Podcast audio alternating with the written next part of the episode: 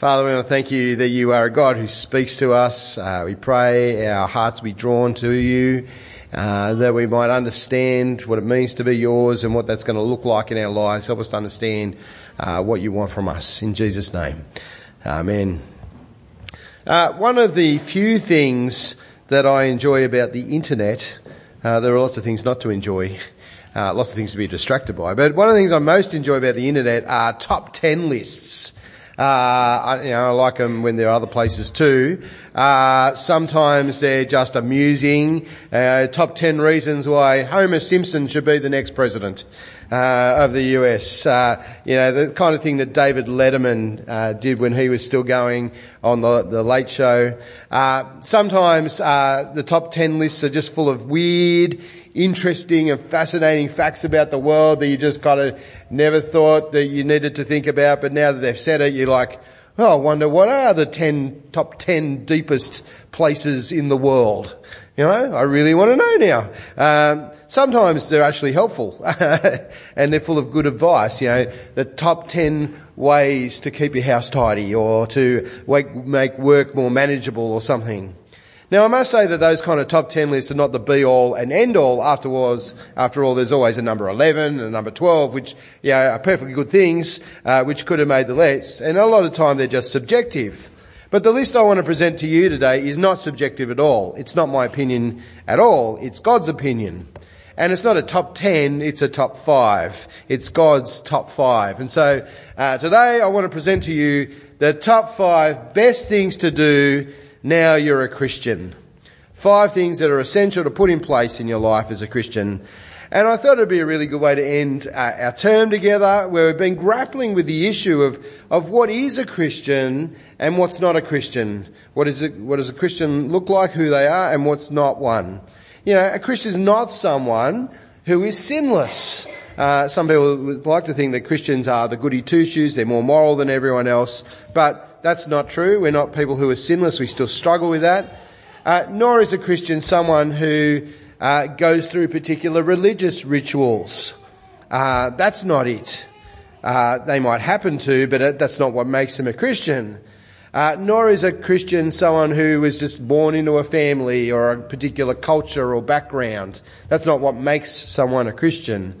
Rather, a Christian is someone who has a relationship with God because they trust Jesus, who is the only way to God. Uh, Jesus died as a sacrifice for sins, and so, so we can make a fresh start with God. And uh, what's really exciting is we've seen several people over the past year do that. Make a fresh start with God, which is really, really terrific. Uh, and uh, it's an amazing thing we should all praise God for because the light's been switched on. And What's even cooler is that's what we say we're in the business of doing, making disciples who make disciples of Jesus, and people are becoming disciples of Jesus. It's really, really fantastic. And maybe that's you. I, I, I think I see some of you this morning. Uh, maybe you've come to trust Jesus for the first time. You never understood it before, never even heard it before, and you've come to Jesus. Uh, maybe you're someone who's made a recommitment to Him. Uh, for some reason, you'd wandered off into the wilderness, but now, now he's called you back and you, you get it and you, you've come back and embraced him again. Or, or perhaps over this term, you, you, know, you've been a Christian all, all along, and, but it's just been a great reminder and encouragement of the truths that you already know. But whichever one of those things you are, this list is for you. The top five best things to do now that you're a Christian.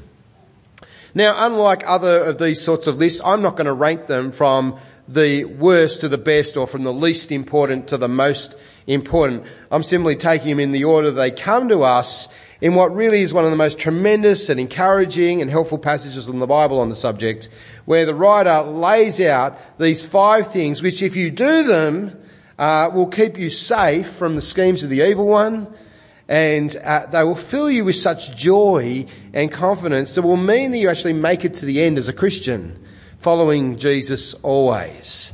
The list comes from Hebrews chapter 10, uh, and it's just in that paragraph from verse 19 to 25, which is where we're going to spend most of our time today, just on those uh, four or five sentences, uh, that one paragraph. And you can tell what the five things are um, because they all start with the words, let us.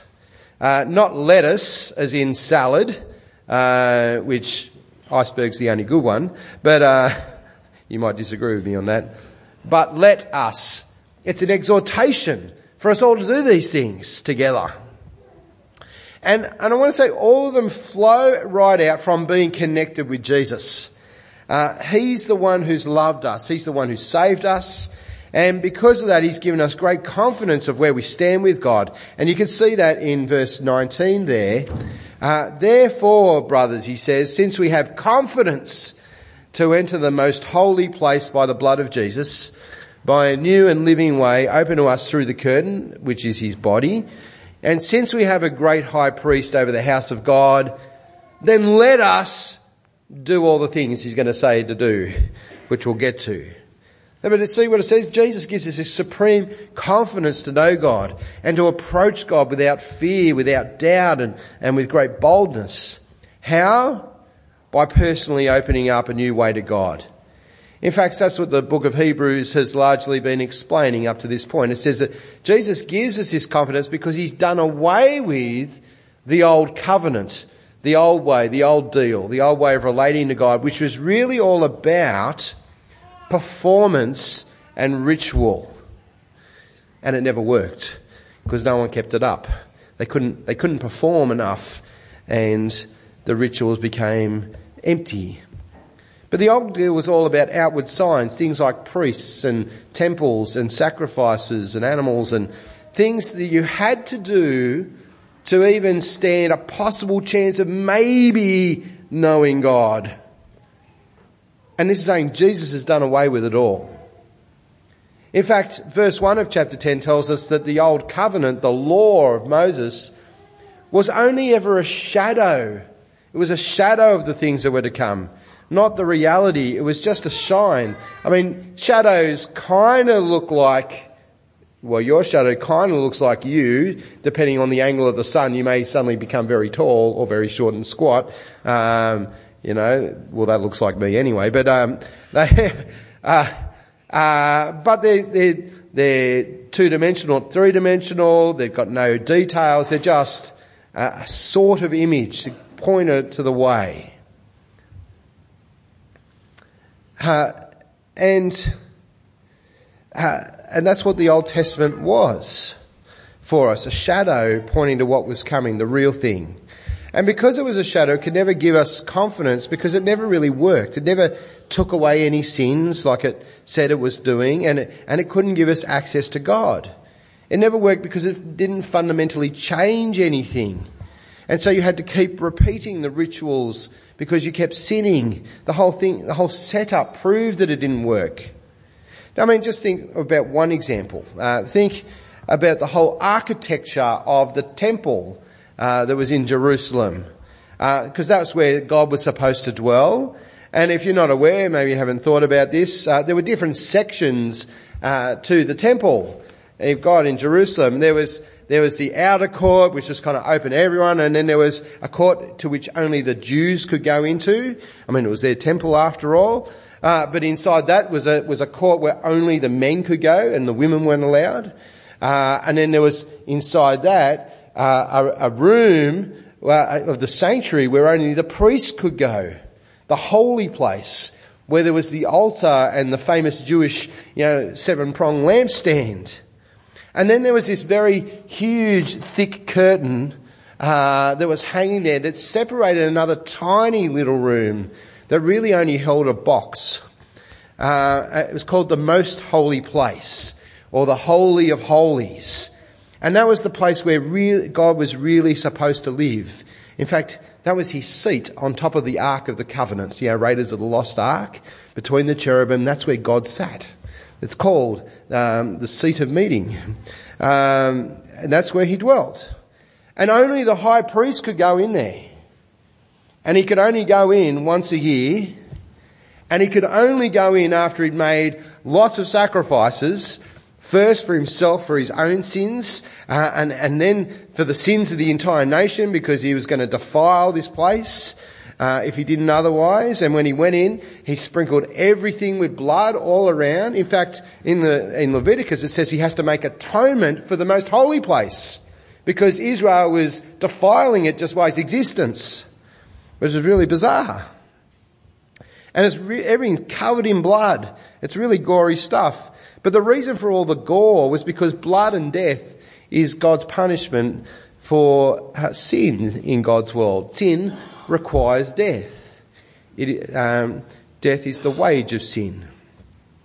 And so, at one level, just the architecture of the temple meant that it was a place of hope and joy uh, because God dwelt with his people. Here he is living amongst us.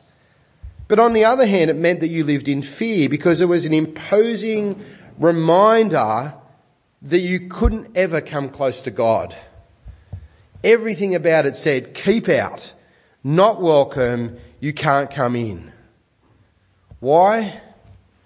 Because you're a sinner and sin requires your death. But that's also why it was only ever a shadow of something better, because it highlighted the problem, but it never properly dealt with it. Temples, priests, animal sacrifices never make up for sin. As, as if you could buy God off somehow by doing outward acts. So it's a bit like having chicken pox. I don't know. Anyone had chicken pox? Most people? Anyone's kids have had chicken pox yet, or are you still waiting for that uh, fun day? Shingles. Uh, so, uh, you, you got the chicken pox, you've got the marks, the sores, and so what you do is you think, you know what, I can fix this. And you go to your Avon lady and you get some foundation and mascara and you just kind of, you know, powder up and cover all over the sores. Uh, and you walk out pretending you're okay and that you're not sick. Has it fixed anything? No. No, you're actually still sick and you're going to infect everyone else. Or imagine owning an old rust bucket of a car. I got given one for free the other day. It was so, so awesome. I paid 36 bucks in transfer fees. There you go. Uh, it's rusting and all exciting and, you know, the seat kind of tips to one side anyway, but you, you, you, get this rust bucket and, and you give it a paint job. Uh, and so it looks good on the outside, but underneath it's still just a dodgy death trap. But then Jesus turns up and he doesn't come and smear fresh paint on and, and powder us up, you know. He, he does away with the shadows and he brings the reality. How does he do that? He does it by dying in our place, by being the one true sacrifice which really did pay for and really did take away our sins. And because he paid, we don't have to. If we trust him, our sins are forgiven, taken away, forgotten and gone. That's how powerful the sacrifice of Jesus is. And, and that's why he says we can have confidence. Because it doesn't, it doesn't rely on us. We can have unshakable, outstanding, outrageous confidence. So verse 19, therefore, brothers, since we have confidence to enter the most holy place where no one was allowed before, you can go there with confidence by the blood of Jesus, by a new and living way that he has opened to us through the curtain. Actually, not, not the big curtain, that he, the curtain which is his body. And it's interesting when Jesus died, according to Matthew's uh, biography of Jesus, the curtain in the temple was actually ripped in two at that very moment. Uh, it fell open and fell to the floor because the way is open now to God. The way right into the most holy place, into the presence of God. Not the shadowy room in the temple, but into the real presence of God in a confident, eternal, loving fellowship with our Creator.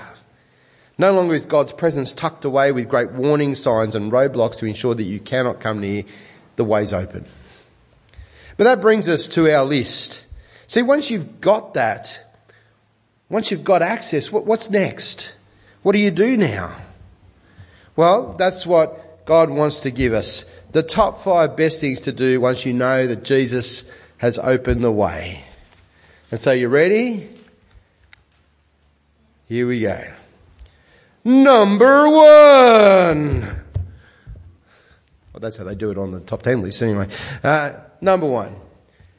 Draw near to God.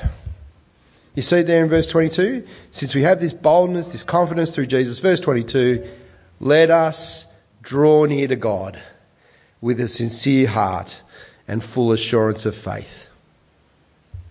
Draw near to God. The way's open, so come in and enjoy the relationship. Uh, come right on in. It's an amazing blessing because Jesus Christ is our confidence. We actually get to call the holy God, the holy judge of the world, the, the king who's on the throne of heaven, we get to call him our father. We get to call him dad.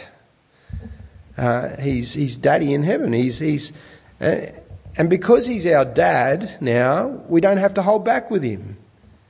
Draw near in your heart, draw near in your mind, draw near in your spirit. And you might think, well, what does that mean? What does that look like? What's, how, how do you draw near to God? What, what does that involve? Well, it's more than just having doctrinal precision about things. Although, uh, doctrine and getting doctrine right is, is vitally important. Uh, knowing the truth really matters. But you can know all the facts in the world about God, but not, not be anywhere near Him, right? You can know lots of important truths and not, not, not embrace them wholeheartedly yourself. I mean, even the devil and his minions, they, they know about God. They know all sorts of things about God and what He's like, but they shudder in fear, as they rightly should. Drawing near to God is about building a, a real, deep and satisfying relationship with God. But how does that happen? You might think that sounds a bit mystical and does it just occur? No. Well, it happens through all sorts of means. It happens as you allow your mind to be renewed and transformed by God as, as you meditate on His Word. That's partly how it happens. It, it happens as you, as you uh, bring your deepest concerns and issues and life to, to God in prayer. It happens as you stop and, and give Him thanks and praise and uh, for all the blessings that you've received from Him.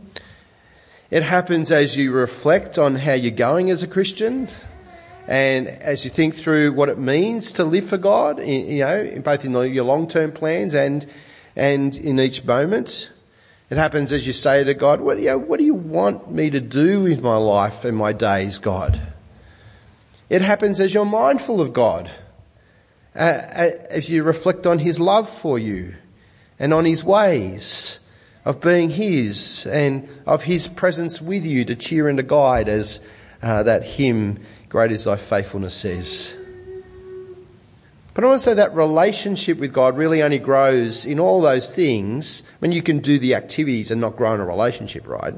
It, it grows through all those things if you're willing to be completely open and honest with God in them. Which is exactly why he says to draw near with sincerity of heart. You don't have to pretend with God. You don't have to impress him by being something other than what you are. I mean, you can't anyway. uh, it's about being real with Him. He knows the real you. You know, putting on a mask isn't going to help you have a proper relationship with God. You may as well drop the mask and stop pretending. He sees through it anyway. But it's also why he says to do it with full assurance. Because you might think, well, if I'm really open and honest with God about how I'm feeling and how I'm going and about life and, and about what's really happening inside here, he's going to reject me. He's not going to like it um, because it's not all sunshine and light. Of course, it's not sunshine and light because you know what? You're a human being, right? And life can be miserable at times, and we're always conflicted. Um, there may even be some real darkness in here, right? Some bitterness and anger. Life's often tough. We're, we're all weak and we're all fragile, at least in some areas. Uh, there's, a, there's a chink in our armour somewhere. We've all got our struggles and pain. None of us have got it all worked out. And maybe you're here and you even struggle with things like doubt and you're thinking, well, I'm not even sure I'm a real Christian anymore and if Jesus really has done enough and, and or you struggle with some sin and you just, what do I do about it? I can't seem to get rid of it. But you know what? We, we're all struggling in some way with those things. In fact, That's why Jesus came for us. Right? God's got you. He's got you. And so, number one, draw near to God. Honestly, openly, with confidence, and draw near to God. Number two,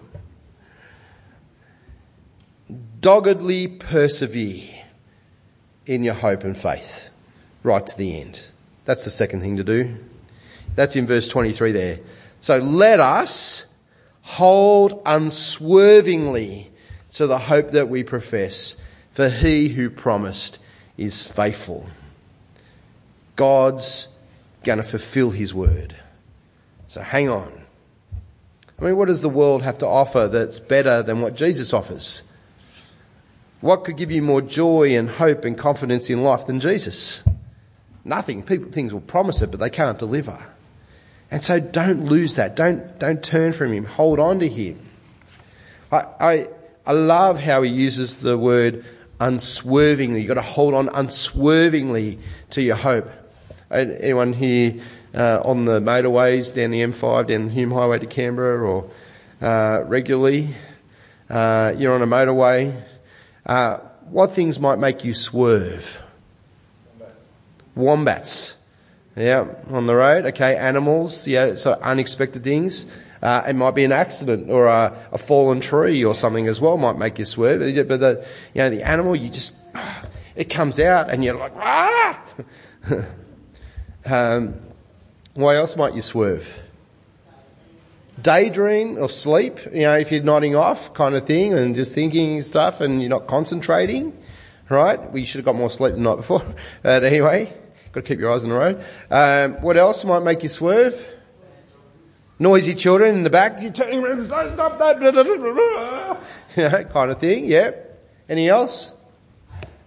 Ice. There you go. You lose control because of something. I mean, that's, that's a hard one. Yeah. Yeah. Well, or the other sort of ice. I think that's what they're into. Uh, don't do drugs, kids. Don't do drugs. Anyway, uh, um, what else? Car failures. Yep. Okay. Well, I mean, that's, that's difficult. But I, I reckon other drivers. Cut, getting cut in on, right? They just pull in front of you and like, whoa, and just re- instinctively react. And you know what I think the biggest one for me is? Distractions on the side of the road. Oh, there's a cloud over there. Oh, or a landmark. Pretty girl. You know, kind of, uh, mangoes, $10 for a tray. You know, one kilometre of the road, or where, where, where, you know, kind of thing. Uh, or, you know, man in a clown suit. Um, uh, you just look away. All those things might make you swerve in a car, and it's exactly the same as a Christian in your hope. There are all sorts of obstacles and distractions which, which can take your attention off of Jesus, right, and off the way you're going. I mean, Jesus himself gave a bunch of different examples of the kind of things that destroy Christian faith uh, and trust in his parable of the soils. He, these some of the things he mentioned. He mentioned persecution, right? Opposition. The opposition you can face for being Christian, being disliked, overlooked, or even actively abused and mistreated because you belong to Christ. I mean, the end of the chapter, he says that's what the guys he's writing to have gone through, right? They've been, they've had their property confiscated. Some of them have been arrested right? They've done it tough. I mean, they've got it tougher than we've ever had it. they could be physically violated and even killed. Um, but when those kind of things happen, it's very tempting, isn't it, to duck your head, pretend you're not one of those people, uh, or even just walk away from the faith. Uh, and so, you know, persecution could cause you to swerve off the road. And Jesus talks about then the, the cares and worries of life. You know, all the stresses that we have about relationships, uh, about mortgages and bills, about parenting, uh, about our children and how they're going, about, about washing machines breaking down. Uh, they, they can overwhelm us and take our eyes off Jesus because we just become fixated on, on the problem. Right? When I was, uh, and so we swerve. Uh, when I was doing my motorbike license, uh, one of the things they insist on is that if you if there's a pothole coming up and you notice it, the one thing you must not do is look at it. If you look at the pothole on a motorbike, you will drive into it. If you look at the road just beyond the pothole, you know, I mean, it's not you're unaware it's there. It's not like it's you know now suddenly magically healed over, but you will instinctively swerve around it and, and be on track. But but you know those things can overwhelm us and just take our eyes off Jesus and make us swerve. Then then then Jesus talks about the pleasures of life. They can make us swerve. You know the the pleasant distractions that just tug our hearts. The, be it the distraction of good times, or, or, the good things that we're dreaming about, the daydreaming maybe, um, or the more sinister temptations that we feel inside to sin and, and reject God's ways. All those things can make us swerve and swerve hard and maybe even run us right off the road into a ditch and bring our Christian walk to a tragic and dramatic end. Now, you can't stop the obstacles from being there. Uh, you can't stop there being distractions on the side of the road. But you can determine to keep your eyes on Jesus and not be forced off the road by them. You've got to keep your eyes on the prize. And the more, in fact, you draw near to God, that first thing, and put those things into His hands, the less likely they're going to be to derail you. Hold unswervingly to your hope, no matter what you're offered to turn from Him, no matter what you're threatened with if you stay with Him, no matter what other things seem to loom larger than Him right now, stick with Jesus. You've got to determine now, Jesus is mine, I am His, and nothing's going to get in the way. So draw near to God, number one, persevere in your faith, number two. Now both those things, mind you, are very God focused, aren't they? Uh, they're about building and maintaining a good and deep relationship with, with God. The other three, three, four, and five, are all about actually other Christians. Uh, one of the things about being saved by Jesus uh, is that he's not just in the business of fixing something between you and God, which he's definitely in that business. Of course, he does that. But he's also in the process giving us another tremendous blessing that is, we have a whole new family to belong to uh, and be part of. His people are now our people. His family is now our family, other believers. And the last three things are all to do about engaging rightly and properly and well with his family. So, number three. Make sure you're helping other Christians love and serve Jesus and stay on track. Uh, you see that in verse 24. Let us consider then how we may spur one another on towards love and good deeds. Being a Christian's challenging at times. Uh, I'm not the only one, I take it, facing all those obstacles and distractions. We, we all are. Uh, and because of that, we need each other. Uh, and so he says we've got to be there for each other. Particularly be there in helping each other to love God and to do the right thing and to forgive and be kind and not be bitter and to take on the fruit of the spirit of gentleness and faith and you just gotta, ah. Most of the time, this job of spurring each other on towards loving good deeds, I think that's a really joyful and uplifting thing to do uh, for ourselves as well as for the other person as we, we ask each other how we're going as a believer and do life together and kind of talk about what the challenges and obstacles are and as we solve them together and pray together and face them together. But sometimes it means uh, a hard conversation. Uh, it's interesting, he uses the image of a spur. We've got to spur each other on. Um, what's a spur? Something that hurts, yeah. Yeah, the back of the cowboy boots, jab it into the horse's ribs, you know, get it going. Although I don't think this guy lived in the Wild West. Uh, you know, uh, yeah, a spur, it's a, a thorn in the ground that you tread on and you quickly get off, right? Uh, I think he had in mind a goad, a long stick with a pointy bit on the end that you jab the oxen with, right, to get them going and to keep them on the right track. Which, uh, which I'm sure, if you're an oxen, isn't very comfortable.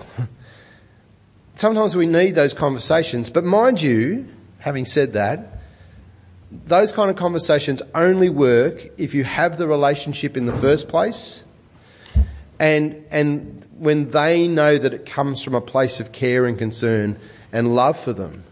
I mean, lots of us can offer helpful advice to other people and you're doing that wrong and da da da da and just be critical, right? Maybe you need a spur to shut your mouth and, you know, kind of, uh, be a bit kinder, but we've got to do the gentle and, and the strong sometimes as we spur each other on to love and good deeds together in relationship. Number four. it's connected. It's not a hard one to understand. Make sure you're in church and fully involved. Although he puts it negatively in verse 25. Let us not give up meeting together as some are in the habit of doing. Church, I mean, this gathering, I mean, lots of good gatherings of church, is not just a chance to get what I get privately with God. It's, it's a chance for me to serve and worship God by serving and loving His people. And, and the only way that we're going to build those kind of quality, strong relationships is with time. Uh, I do marriage preparation with lots of people. And one of the things that people say they want in relationships and, and know how they feel loved uh, is when they have quality time. I mean, who likes quality time with their loved ones and family and stuff like that? And who, who wishes they had more quality time? Uh, anyone? Cheryl down here does. Oh, the rest of you, well, whatever. Uh, go and always leave your family behind. And yeah, uh, everyone wants quality time, right? Um, it's where you, are in it together and stuff. But the thing I say to them uh, is, frankly, you only get quality time if you have quantity time. Right? If you're away and working every hour of the day and you know away on business trips all the time in a marriage, um, and you come back and think, well, you know, this one night we're going to have together is going to be magical, and we'll be reunited, and stars will be in our eyes, and uh, you know all the rest. Um, no, what ends up happening is you have a big fight when when you get back together. And so you only get quality time if you have quantity time. Believers gathering together is incredibly important. And I know that's really challenging in a busy world with our busy lives and so many activities on and demands. Uh, but perhaps God's telling us that if we're busy, or maybe we're just being lazy, that perhaps we need to reprioritise a few things and that the week schedule has to change. Um, being with God's people isn't an optional extra. We talked about a bonfire the other week. You know, you can go to a bonfire, and what does every kid want to do? Have their own private one. They pull the stick out and walk off into the dark somewhere, and they grab it, and pff, it goes out. And that's the same for us. We're to be there for each other. We've got to be here to for each other, gathering together in our large fellowships, which is what Sunday church is uh, or in our small fellowships, which is what our, our, small group network is through the week, or in our personal fellowships as we take each other out for coffee or have each other around for a meal or just hang out. Do not neglect the gathering of God's people. That's number four.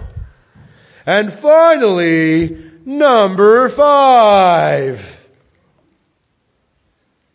You're glad we got to the end. I don't have to do that anymore. Right? number five encourage each other.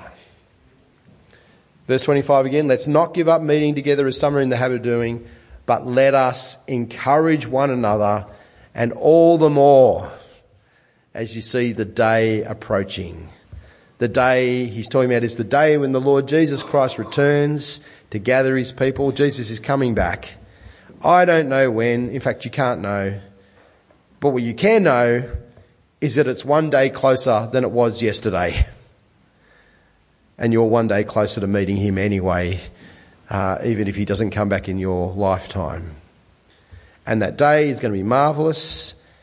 And so we're to encourage each other to keep going and keep helping each other and encouraging each other so that we'll all make it together safe and sound, persevering in our hope and trust and love of Jesus. Encouraging each other isn't just saying, hey, you're looking good today, you know, and stuff, and uh, top of the morning to you.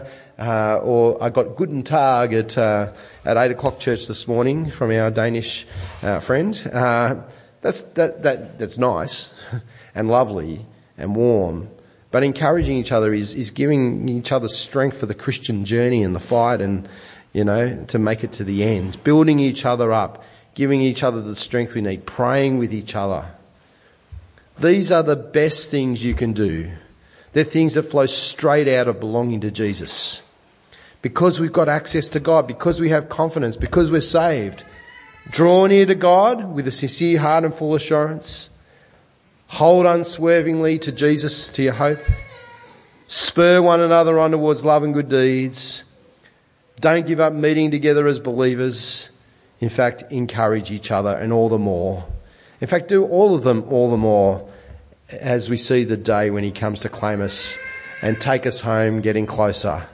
When we'll finally be with Him physically in His presence, not just in spirit, but face to face. Father, thank you for your mercy and love that you have saved us, given us Jesus, done all that's necessary. We pray that we might be those who draw near to you and flourish in our relationship with you. Help us to not uh, swerve from our hope, uh, but to uh, keep our eyes on the prize and help us to be in it together as your people, uh, spurring each other on, meeting together and encouraging each other that we might all make it uh, to that last day together, trusting Him and growing in our faith and understanding and love and service. Pray all these things in your name and for your glory. Amen.